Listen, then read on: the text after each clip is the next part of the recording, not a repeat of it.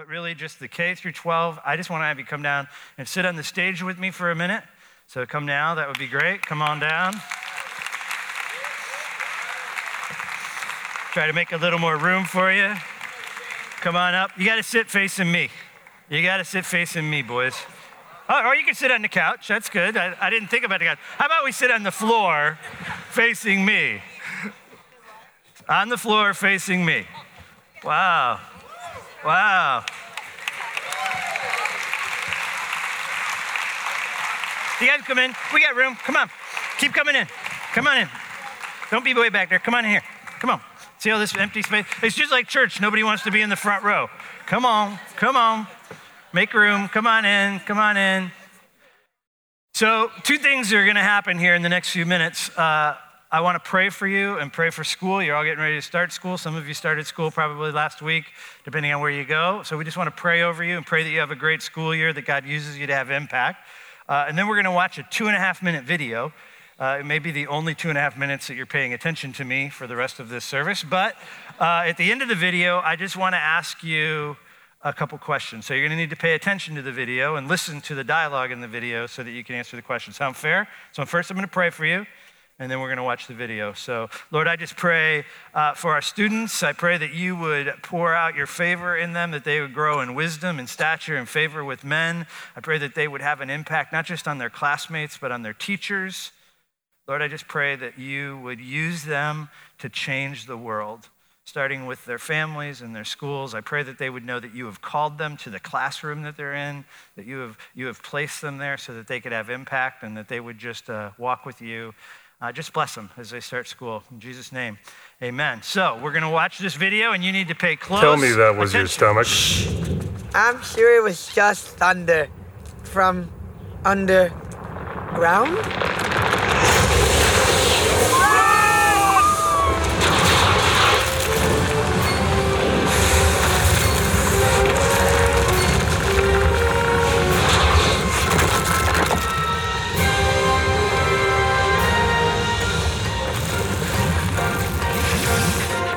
Keep up with me. I would if you were moving! Wow, I wish I could jump like that. Wish granted! Ah! Come on, move faster! Have you noticed the river of lava?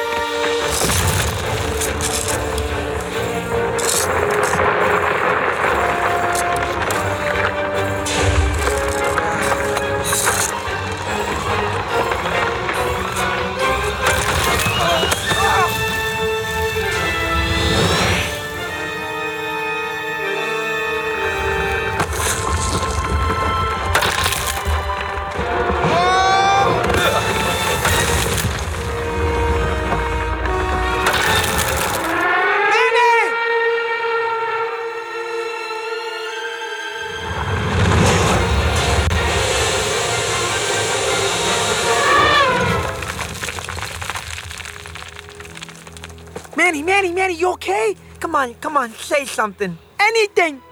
Oh What? What? I can't hear you. You're standing on my trunk. Oh. Oh, you're okay. Oh, you're okay. Why did you do that? You could have died trying to save me. That's what you do in a herd. You look out for each other. Well, thanks.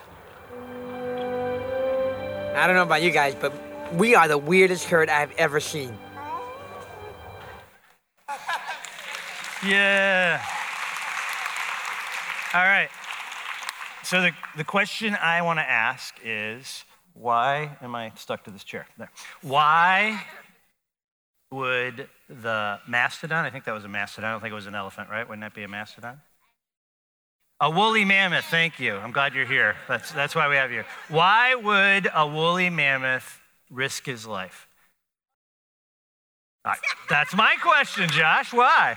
Why do you think he would risk his life? Because. She said, because he's in a pack, and that's what packs do for each other. So that's excellent answer. Yep. Can we make this work? Is it working now? How about that? I always do that. Like that really tells me anything. Okay. I was going to say because um, the um, all all three of them are literally part of like two other movies, so they literally So they- have so to they be act- so they act together. They have to be there because then if they weren't, then uh, the other movies wouldn't make sense if one of them died. That's brilliant. That that is an engineer in the making. Hey, buddy, how are you? I love that question. So, what do you think the emotion was that the elephant sort of character was feeling? Anybody want to say what is he feeling? Why would he? Yeah, what- oh, do you want the mic? Um, um, Give me the mic. All right, last question. What is the emotion that he's feeling? Why would he risk his life? No, you can't have that because I have to preach in a minute. But good answer. Anybody know? You guys are cracking me up. What's the emotion, you think? Oh, um, scared probably. Oh, he was definitely scared. um, he wanted to help his friend. Why? because- Why? Why did he want to help his friends? Ah, that's the answer. Because he cared about him, because he loved him. So, who does that remind you of? Is there somebody that we know that risked his life, that actually laid down his life for us? Ah, here we are in church. It's, it's the Sunday school answer. Go with it. Jesus. Yes, that's it. So, we're going to talk about this idea of one weird herd for the next few minutes. Um, but I'm going to have to ask you to go back to your seat because I can't be this distracted while trying to preach. Thank you. Okay, go back to your seat. You got to go back to you got to go back and sit down. Yeah, you do. Come on, walking dead brother. Come on. He's okay. It's like it's like having the elder sit behind you. You know, it's perfect. Oh boy, goodness. I don't know if I can. I don't know if I can recover from that, but uh, glad you're here.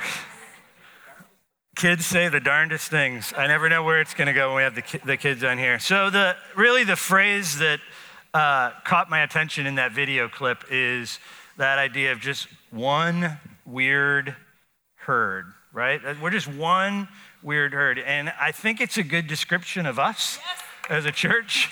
Um, we are a strange, uh, fairly uncommon group of people. When you think about the mosaic that God has brought together, a grace, uh, we're just we're just an odd collection of people, but I think it's exactly uh, what God wants. As a matter of fact, I think if we go back and we look at the early church, uh, we discover that that is what God wanted. That the early church was uh, was was people that would come together and they would meet in, in homes, but it was rich and poor. It was slaves and actually slave owners that were in the room. We see that from some of the letters. It was uh, Jews and Gentiles.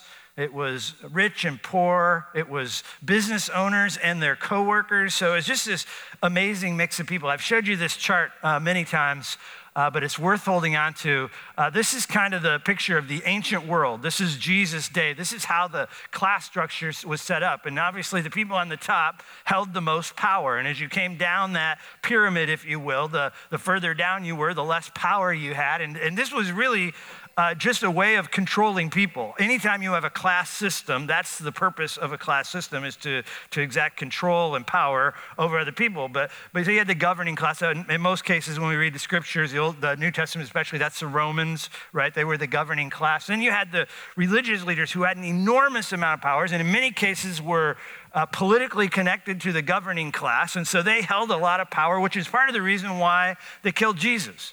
Part of it was because that's what God ordained and how it was supposed to happen. But what was going on in their spirit was they were losing power. They were losing control. They had to squelch this man who was turning the hearts of the people away from their power structure and towards him. And then you have the merchants, and that's really just an economic thing. You have the peasants. Then you have the people who were unclean. Some of that was temporarily unclean, some of that was permanently unclean, and the expendables. And what you find out is Jesus spent the majority of his time really ministering to and hanging out with people in that lower two or three rungs. And that's why it was so scandalous that he was a friend to sinners, because he was messing with the very system of power and control.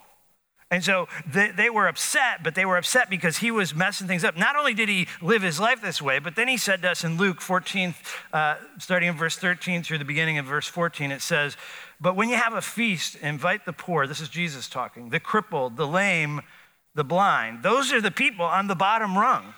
The poor, the lame, the crippled, the blind, those were the people that were cursed by God, and that, at least that's what the people thought, and, and they were untouchable, they were expendable. And Jesus said, No, that's who you invite into your house, and that's who you have a meal with. And then you're going to be blessed because they can't repay you. Don't do things because people can reciprocate power. Don't invite people because you know you can extract something from them. Invite them so that you can love on them, so that you can serve them, so that I can change your heart towards them. And then Jesus gathered this really strange group of misfits and outcasts, and, and it was a weird tribe.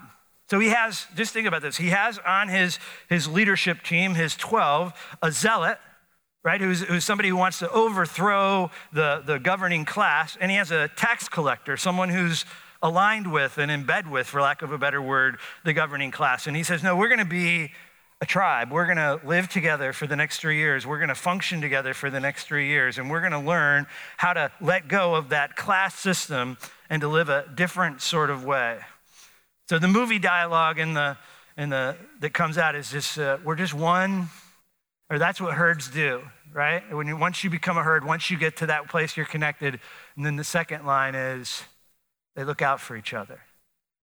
Something about the C group movement that allows you to be in a home, to be in a place where you can know each other more than you're ever going to get to know each other on a Sunday morning. And then you begin to look out for one another. You begin to actually build one another up.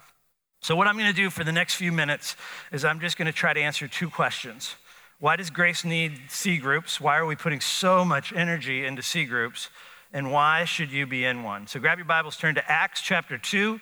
I'm going to start reading in verse 42. While you're looking for that, I just want to kind of set it up a little bit. But what we are reading in Acts 2 is the very beginnings of the church. It is what I would call the first generation church. By that I mean this is the group of people that Jesus taught himself, now doing the very thing that Jesus taught him. And anytime you're looking at a first generation thing, you're going to realize that that is going to be the most like the master intended. So I used this analogy last night. I couldn't tell if it worked, but I'm going to use it again and we'll see. But just imagine that I am going to teach a group of people how to be muskie fishermen in Lake St. Clair. And so for the next three years, we're going to go fishing every single day. And I'm going to teach them where to put the fishing poles, and I'm going to teach them how far to put, put the baits and what kind of baits to use and what baits to use on different weather conditions and how to reel the fish in and how to make sure your lines don't get tangled and what speed to troll at and, and all of that, right? So I'm going to teach them everything I know about muskie fishing for three years and then I'm going to set them off to be muskie fishermen. Well, at the end of three years, those gentlemen or, or, or women that, that become muskie fishermen are going to fish very much like I fish right? They're going to have learned from me. But if they taught somebody who then taught somebody who then taught somebody, and let's say we're 15 generations, chances are there would be a lot of changes to how the 15th generation of muskie fishermen fish as opposed to the first generation.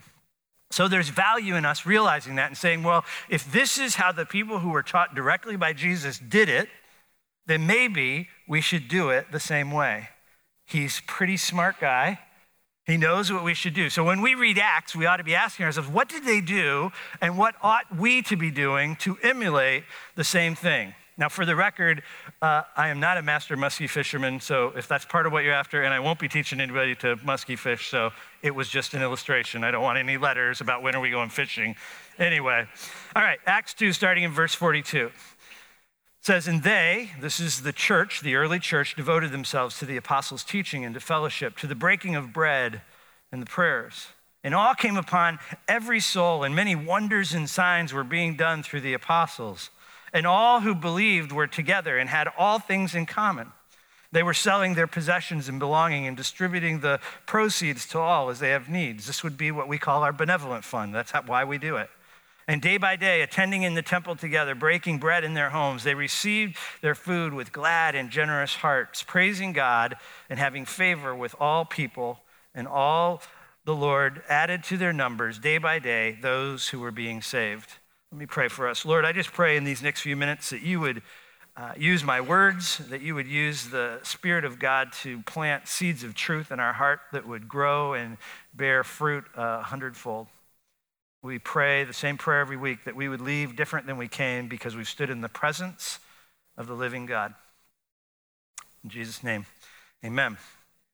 So there's a lot in this passage that I can't talk about for the sake of time, but I do want to draw your attention to, to two particular areas. So if you look at the very first verse, it says that they, that they were together, they devoted themselves to teaching and to the breaking of bread and prayers. And there's no question, the scholars would all agree, that this is a reference to communion. This is a reference to the Eucharist or the Lord's table, whatever tradition you grew up in, that taking of the bread and the wine or the, the juice as a way of stopping and examining your heart and remembering what Jesus did for us on the cross. And Jesus said, every time you're together, do this and remember me. So it's a, it's a picture of coming together. And just so you know, communion was always intended to be a, a vehicle, a venue, uh, an opportunity for us to strengthen the community that is the church. Because that's why it says if you have any angst with your brother, if you have any problems, if you know that your heart isn't right, get right with God before you come down. So you're,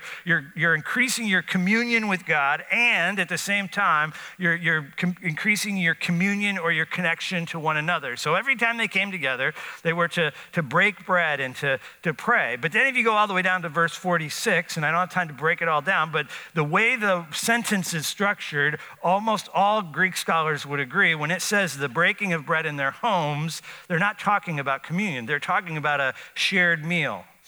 They're referring to coming together outside of the temple. So if you read this, and again, there's more here than we can talk about, but you see them coming together in big church, in the temple, listening to the apostles' teaching, right? So there's something about gathering that's important. That's one of our six essentials that you make the weekend gathering a priority.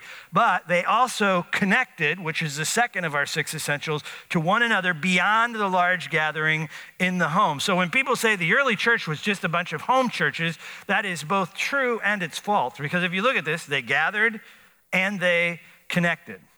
But when they connected together in the home, they had a meal together. They, they talked to one another. You got to remember, in the ancient world, inviting somebody to the table was akin to saying, You are with me. You are my friend. You are important to me. That's why it was scandalous, because Jesus was inviting the wrong people in the other people's minds to the table, right? So there's something about this coming together, being together, that makes a huge difference in the lives of the people. And I think that if you read into this passage what, what, what it's saying, that, that this becomes the catalyst for the growth that the early church experienced. So look at verse 47. Because they're welcoming people into their home in an uncommon way, a strange, weird herd of people are getting together and falling in love with one another. Verse 47 says, in praising God and having favor with all the people, not just the ruling class, but all the people, the Lord added to their numbers day by day those who were being saved. They found favor with the people because they were open to the, all the people. And so we have this beautiful picture of a mosaic sitting at the table and eating together and learning from one another. They learned what it means to care for one another. And I thought about the lot this week. Like, it wasn't just that the rich learned to care for the poor, it's that they fell in love with their brothers and sisters and it's and the poor fell in love with the rich and the slaves with the slave owners and i don't even know how to say that without feeling dirty. I mean i just i know it's a different thing but that's part of the early church. It's a but they came together they learned from one another and they grew in their affection for one another. And so what ends up happening in just a, a few short years a couple centuries the church is different. It's these these groups of people that are loving on one another and there's this apocalyptic plague that lands on rome 5,000 people a day are dying from the plague. Uh, some people think it was probably smallpox, but that really doesn't matter. But it was just sweeping through Rome, and people are dying in masses. And anybody that could left Rome. And they went out to the countryside where they could get away from this, this disease that was spreading throughout Rome. But there was a group of people who stayed behind, and it was the Christians. And the Christian conquest of Rome didn't come by a sword, it, it came by preaching the gospel and through acts of love right? This radical love, it became the genesis for turning Rome on its head. the bishop of the city of Rome in that time was quoted as saying this. It's fascinating to me. He said, All day long, some of them, he's talking about the Christians, uh, tended to the dying and to their burial, countless numbers with no one to care for them. Others gathered together from all parts of the city, a multitude of those withered from the famine, and distributed bread to them all.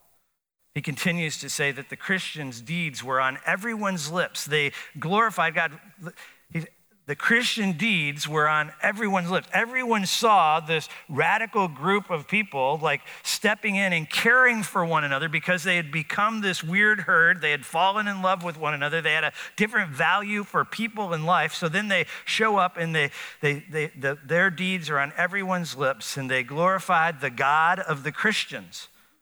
That's pretty powerful. These are the Romans who have all kinds of gods, but they glorify the God of the Christians. Such actions convince them that they alone were pious and truly reverent to God. So, the question we're chasing after today is why does grace need C groups? And the reason is because it's what the, how the church was created to function. It's a critical part of growing up, and it's a critical part of us reaching our community with the gospel. But there's more. So if you still have your Bibles, turn to Ephesians chapter 4. I'm going to start reading in verse 11. And here the Apostle Paul is explaining to us how God equips us to care for one another, how he equips us to make disciples in our church. Ephesians 4, starting in verse 11, he said, He gave the apostles, the prophets, the evangelists, the shepherds, and teachers to equip the saints for the work of ministry, for building up the body of Christ until we all attain unity of faith and of the knowledge of the Son of God, to mature manhood, to the measure of the stature of the fullness of Christ. Verse 14. So that we may no longer be children tossed to and fro by the waves and carried about by every wind of doctrine, by human cunning, by craftiness and deceitful schemes. Rather, Speaking the truth in love, we are to grow up in every way into Him who is the head, into Christ, from whom the whole body, joined and held together by every joint with which it is equipped. When each part is working properly, don't miss this, when each part is working properly, makes the body grow so that it builds itself up in love. So, the context of this passage is growing up right? The whole context is how do we become mature in christ? How do we how do we become who god intended us to be? And the interesting thing about it is often this passage is read and because he uses these words like apostle prophet evangelist shepherd and teacher that we have made this assumption that what paul is saying is those people who stand on the stage, those people who work in the church, those people who have those titles that I just used, their job is to equip us to be saints for the ministry. But he's not saying that at all. As a matter of fact, every time Paul talks about spiritual gifts, and that's what he's talking about, he uses a different list. And I think he must have been intentional about that because he didn't want us to get caught up in what the list is, but what he wanted us to see is that everyone brings their gifts to the table to help everyone else. Look at verse 12. It says, To equip the saints for the work of the ministry, for building up the body of Christ. if you've been here for the last several weeks, we walked through 1 Peter. The name of the series was Everyday Saints. And who are the saints? You are. You are the saints. So you are the ones who are called to do the work of the ministry right? In, in, in 1 Corinthians 14, he says, to, he's talking about spiritual gifts again, and he says to the people, he says, What then, brothers, when you come together, each one, that's all of you, should have a hymn or a lesson or a revelation, a tongue or an interpretation. Let these done, be things be done for what purpose? For the building up of the body. Who needs to be built up? We do, myself included. Who are the saints? You are. And who is going to do the building up?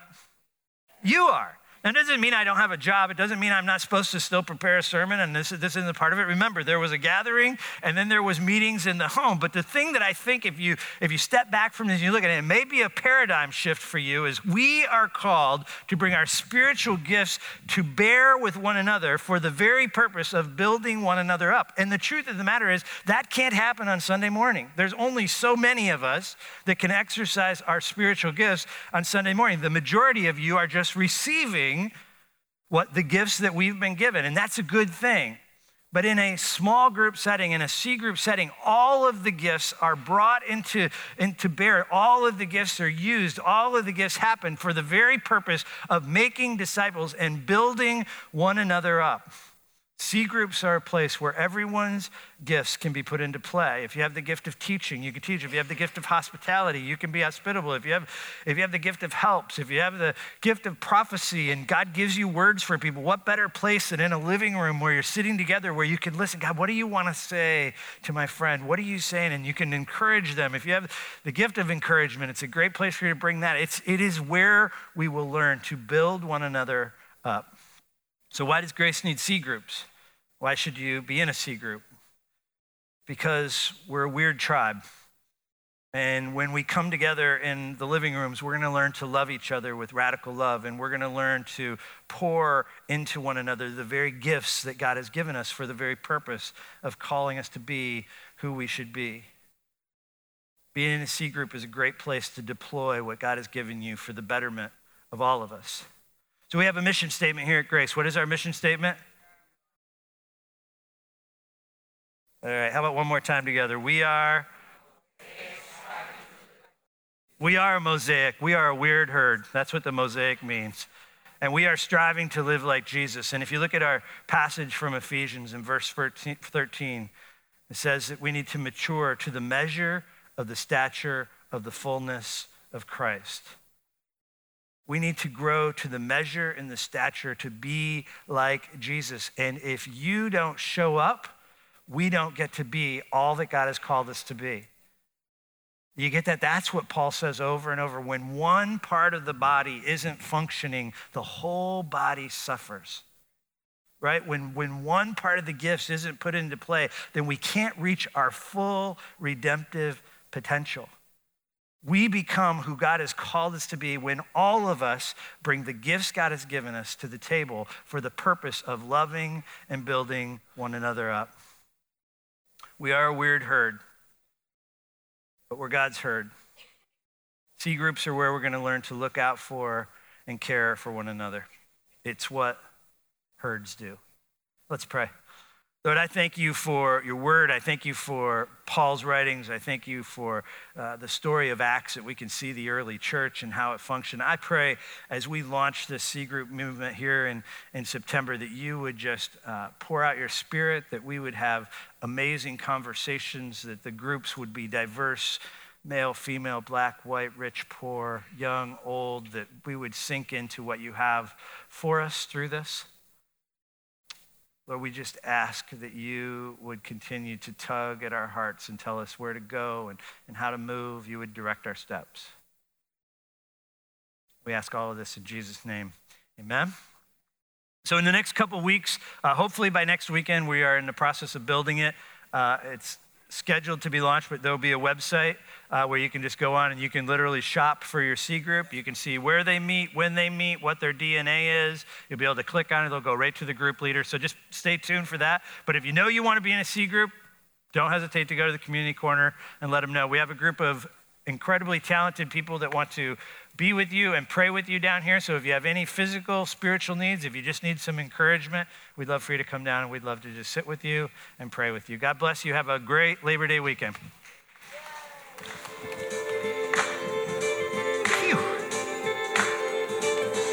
You want me to send that to you? I was blinded, you gave me eyes to see. I was going under, you reached out to me. Know that.